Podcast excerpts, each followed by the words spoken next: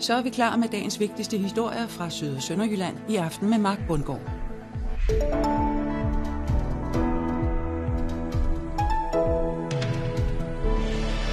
Valget af USA's næste præsident kan give grønne virksomheder i Syd- og Sønderjylland medvind. For eksempel her hos Eltronic. Men, men vi kan jo ikke tænke på, at det påvirker også os i forhold til øh, fremstillingsindustrien og det job, vi eventuelt måtte få øh, fremadrettet. Vi er klar med fredagens nyheder her fra Syd- og Sønderjylland. God aften og velkommen. Vi starter med et valg langt fra vores land. Hele verdens øjne er rettet mod USA. Alle holder vejret, for bliver det Donald Trump eller Joe Biden, der til næste år er præsident og dermed skal lede verdens største økonomi. Det har faktisk betydning for os her i vores del af verden. Det kommer vi tilbage til lige om lidt. Først skal vi en tur til New York, hvor du står, Mads Emils Vold.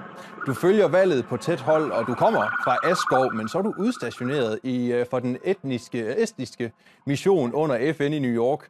Du var også med os i onsdags, hvor du ventede spændt på resultatet. Det her resultat det er altså ikke kommet endnu. Hvad, hvad tænker du om, at der skal gå så lang tid, før vi får et valgresultat? Nå, men altså, man kan sige, det, det, et demokrati skal jo foregå under ordnet forhold, men, øh, men det er jo selvfølgelig ret øh, spændende, også fordi det er så tæt i øjeblikket. Øh, øjnene er, er, er mest rettet mod Pennsylvania, øh, hvor du har 20 valgmænd, og det vil sige, at hvis Joe Biden faktisk vinder Pennsylvania, så, øh, så, så, så har vi den næste præsident. Øh, det er meget, meget tæt i Pennsylvania. Øh, I morges, da jeg stod op, var det jo... Øh, jeg tror, han førte med 6-7.000 stemmer, øh, og det svarede til 0,0, eller 1 gang 0,1. Og jeg ved, jeg ved, at du, jeg kan høre på dig også, at du, du går jo virkelig meget op i det amerikanske og politik generelt. Ja, det gør jeg. Hvad, øh, hvor, hvor spændende er det for dig at stå lige midt i det?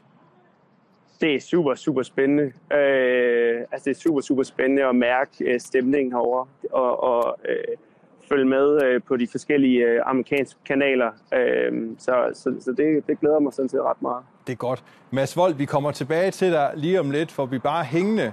Fordi her hos os i Syd- og Sønderjylland, der er det jo altså ikke lige meget, hvem der indtager det ovale værelse fra januar. Der er stor forskel på, hvad de to kandidater de vil bruge penge på. Og noget af det, de er uenige om, det er faktisk noget af det, vi er gode til her i Danmark. Det er grøn teknologi. Vi eksporterer i forvejen grøn teknologi i stor stil til USA. Hos Dansk Energi der anslår man, at amerikanerne sidste år købte grøn energiteknologi for over 5 milliarder kroner. Men det tal det kan altså blive endnu højere, hvis Biden han kommer til magten. Og derfor er de ekstra spændte på valgets udfald hos Eltronic i Hedensted. De lever nemlig af at lave udstyr til vindmølleindustrien. De sidder faktisk på, øh, hvad hedder, på sådan et installationsskib, der der installerer vindmøller ude på havet. I 17 år har John Krogsgaard skruet, målt og testet på Electronic i Hedensted. Kører den fra den ene bremser til den anden bremser. Som eltekniker er han med til at sørge for, at udstyret virker som det skal, når det bliver sendt ud til kunderne. Så er vi klar til at køre på det høje bremseniveau. Men de seneste dage er det ikke kun modstand og møtrikker, der har været samtaleemne. Det kommer da helt klart til at betyde noget. Jo mere vind der skal til, jo mere udstyr skal der til så er der jo håb for, at der falder noget af til os også. For ham og kollegerne har det amerikanske valg også fyldt meget. For det er ikke helt ligegyldigt, om USA's præsident efter nytår hedder Trump eller Biden.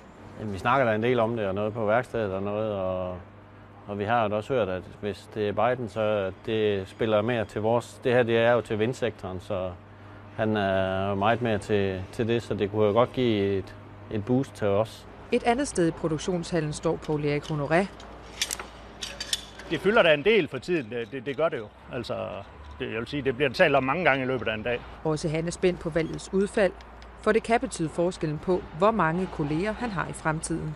Ja, ja det kunne man nok ikke udelukke jo, at, at, at det kunne have en, en effekt på det. Øh, men jeg tænker måske mere, at, at øh, at vi kunne ske at blive nogle, nogle flere, øh, hvis man det falder ud til vores favør. Og der er stor forskel på de budskaber, de to præsidentkandidater har haft under valgkampen, når det handler om klimaet og den grønne teknologi. The Paris Accord, I took us out because we were going to have to spend trillions of dollars and we were treated very unfairly. When they put us in there, they did us a great disservice. They were going to take away our businesses. Global warming is an existential threat to humanity.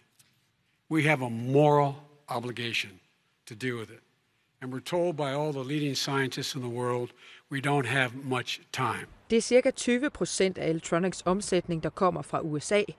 Derfor er direktøren på Electronic også meget spændt på, hvem der i fremtiden indtager det hvide hus. det er jo, at den ene har mere den grønne omstilling på sin dagsorden end den anden. Øh, men, men øh, så, så, så for, for os isoleret set, så er, det, så er det rimelig klart, at øh, demokraterne vil skubbe mere på i forhold til danske interesser. Men det er amerikanerne, der afgør det, hvem det er, der skal være præsident og hvilken retning de har. Det er samme analyse, man får, hvis man spørger virksomhedens udsendte i Florida. Her interviewet over videolink. Hvis demokraterne skulle overtage skulle overtage nøglerne, så, øh, så burde det være en fordel for, øh, for øh, danske virksomheder, der opererer i, i det her segment. Så her på Electronic venter man spændt. Og når man nu alligevel holder godt øje med det amerikanske valg, så er det jo godt, at det også er underholdende. Det er et stort cirkus, synes jeg. Det er to tosser begge to, hvis man må udtrykke sig sådan.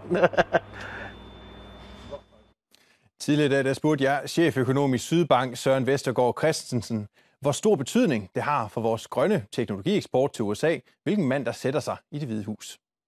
Det har en ret stor betydning, fordi Trump og Biden ser så forskelligt på det her med behovet for en grøn omstilling og udfordringerne med klimaet. Fordi Biden han ser det ja. som et meget større problem og er meget mere indstillet på, at vi skal have den her, de her, den her grønne omstilling, så betyder det en hel del, og sandsynligvis også fordi Biden han vil tilslutte USA til Paris-aftalen og på den måde forpligte USA til at foretage sig en grøn omstilling. Når det så er sagt, så må vi også sige, at det lige nu tyder på, at det bliver en splittet kongres, som Biden han skal være præsident for, og det betyder, at han skal overtale nogle af republikanerne, hvis han skal lave store grønne investeringer i USA, og den del ser altså straks lidt sværere ud. Ja, fordi hvor meget, hvor, meget, øh, hvor meget magt har præsidenten egentlig til at tage de grønne beslutninger for et helt land? Han har altså ikke alverden. Han kan selvfølgelig sætte en retning, men vi må også sige, og det kan vi jo glæde os over de forgangne fire år, at de enkelte stater har en ret stor egenbestemmelse. Derfor har vi også set, at den grønne omstilling faktisk er, er fortsat et langt stykke hen ad vejen i USA, også selvom man har haft Trump inde i Hvide Hus, som ikke har set det store behov for netop det. Hvordan forholder det sig så i forhold til andre markeder end den grønne teknologi? Er der noget andet, vi eksporterer til USA, som kan blive påvirket af det her? Ja, der er selvfølgelig en hel del. Grundlæggende så kan man sige, at, skal man lave noget på den økonomiske politik i USA, så skal man have kongressen med, og lige nu ser det svært ud. Altså den del kan komme til at stå lidt stille, minimum de næste to år. Men når det kommer til handelspolitikken, der kan præsidenten gøre rigtig meget, også på egen hånd. Og det har vi også set Trump gøre, og, og Trump har faktisk luftet, at EU og dermed Danmark jo nærmest er sat i verden for at genere USA. Derfor så synes jeg, det lugter gevaldigt af en handelskrig mod EU, hvis det bliver Trump, der får øh, fire år mere. Omvendt bliver det Biden, så vil han nok knytte øh, europæiske virksomheder lidt tættere på sig, og EU lidt tættere på sig i handelspolitikken. Derfor så skal man virkelig håbe som øh, syd- og sønderjysk virksomhed, at det bliver Biden, der bliver den nye præsident i USA. Hvad så med dig og mig, Søren? Altså kommer vi som private mennesker her i Syd- og Sønderjylland til at kunne mærke en forskel alt efter, hvilken præsident der sidder der? det bliver nok i småtingsafdelingen, og det er jo virkelig også en ret god ting at tænke på. Øh, godt nok betyder præsidenten i USA en hel del, men den underliggende økonomiske udvikling, den er trods alt noget vigtigere og, og også stærkere end, end hvem der lige sidder i det hvide hus. Og så skal vi tilbage til dig, med Emil Svold. Du står midt på gaden på Manhattan. I ja, onsdags, der fortalte du om, ja lige præcis, i onsdags fortalte du om, at der var nogle butiksejere, der havde forskanset sig, fordi de simpelthen var nervøse for optøjer, alt efter hvad ja. resultatet det blev. Hvordan ser det ud på gaden, når du står der i dag? Altså, jeg vil sige, livet går jo øh, livet går også videre herover, øh, og, og man er stadig i sådan en venteposition. Øh, jeg har ikke været inde på Fifth Avenue, som jeg snakkede om dag onsdags, men altså, gitteret er ikke taget ned, ved jeg. Øh, man er stadig øh, selvfølgelig meget nervøs for, om der, altså, hvad der kan opstå af optøjer og, og voldelige demonstrationer. Måske særligt hen ved, øh, ved, ved, ved Trump Tower. Øh, I går gik jeg faktisk forbi Trump Tower, som ligger lige her, lige her bag mig. Øh, det er det store sorte tårn, hvis I kan sådan fornemme det. Øh, og der, der stod noget politi, øh, og var klar, det er, jeg går ret tit forbi der. Øh, det, det, det er ikke, øh, det, det er ikke øh, normalt. Hvordan oplever du øh, den proces, der foregår lige nu i forhold til, om valget det er gået retfærdigt til?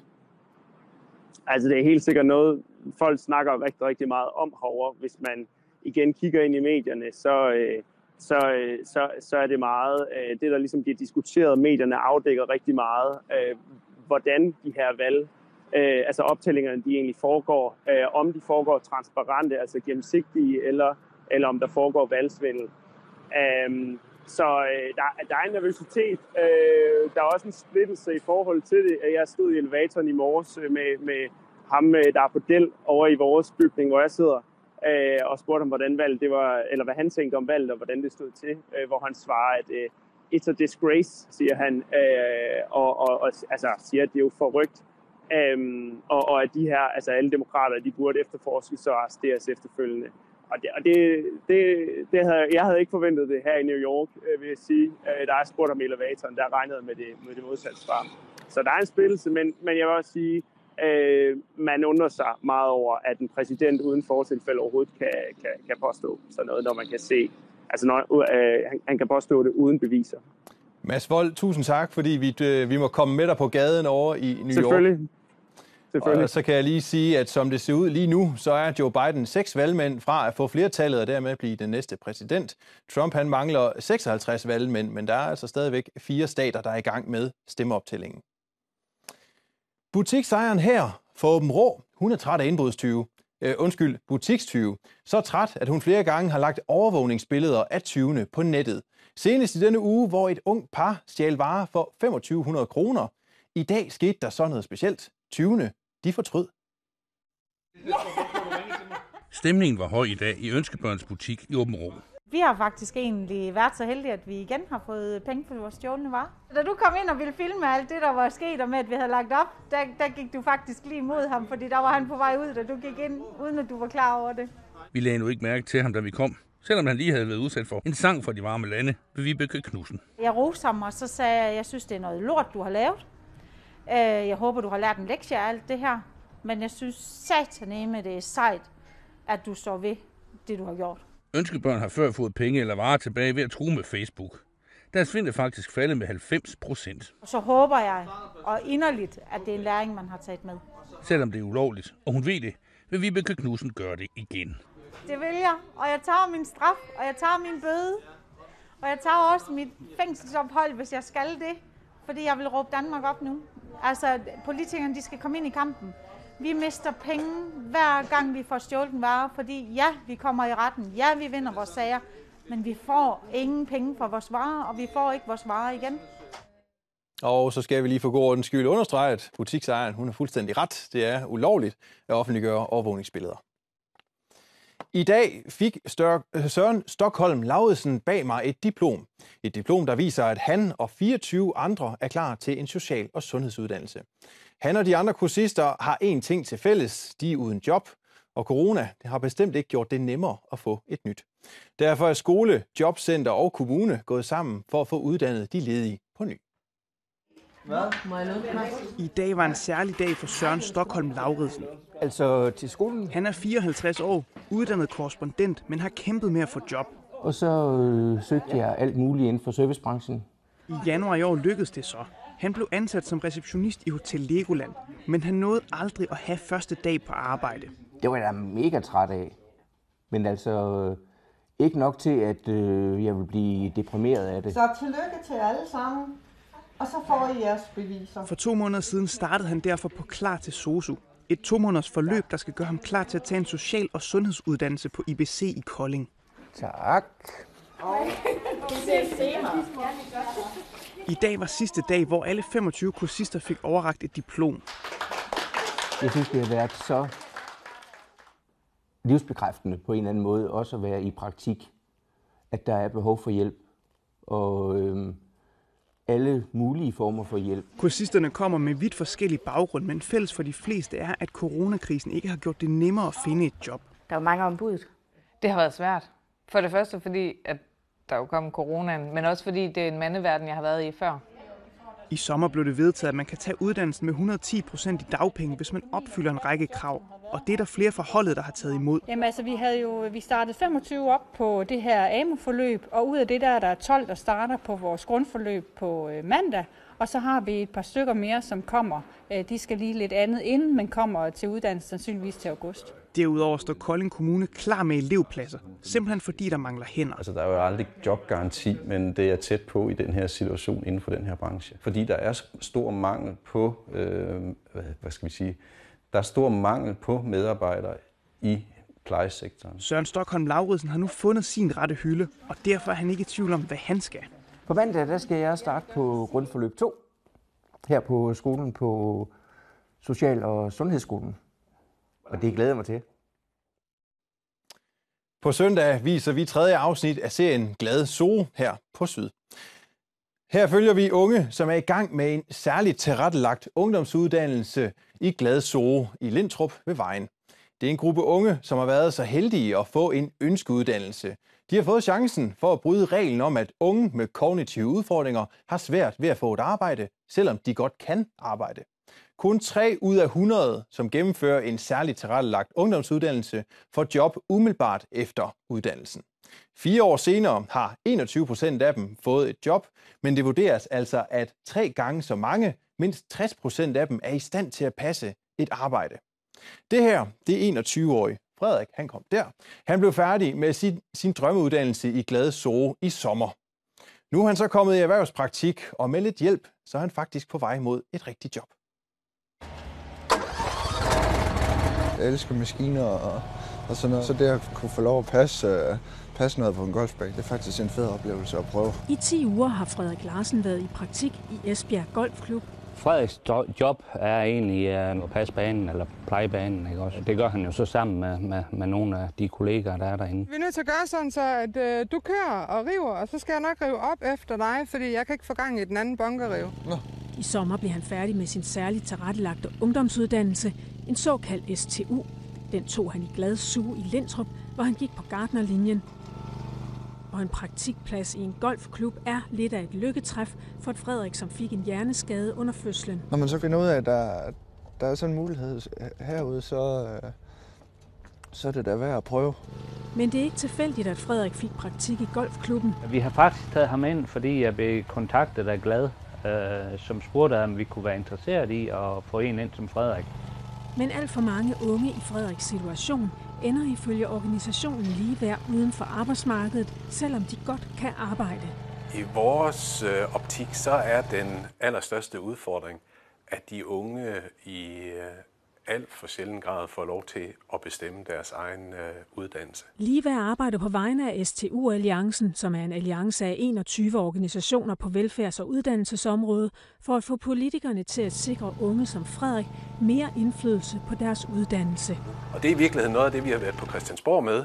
Det er at foreslå, at man skriver ind i STU-loven, at de unges ønsker til uddannelsessted skal skrives ind i deres uddannelsesplan, og hvis kommunen eller visitationsudvalget ikke vil følge den unges ønsker, så skal man fagligt kunne gøre rede for, hvorfor øh, man ikke gør det. Men på golfbanen er Frederik godt på vej. Frederik han har hans egen øh, system på at finde rundt nu, så det er bare fint. Og han har nye mål, han gerne vil nå. For eksempel at lære at slå harlekinstriber i græsset.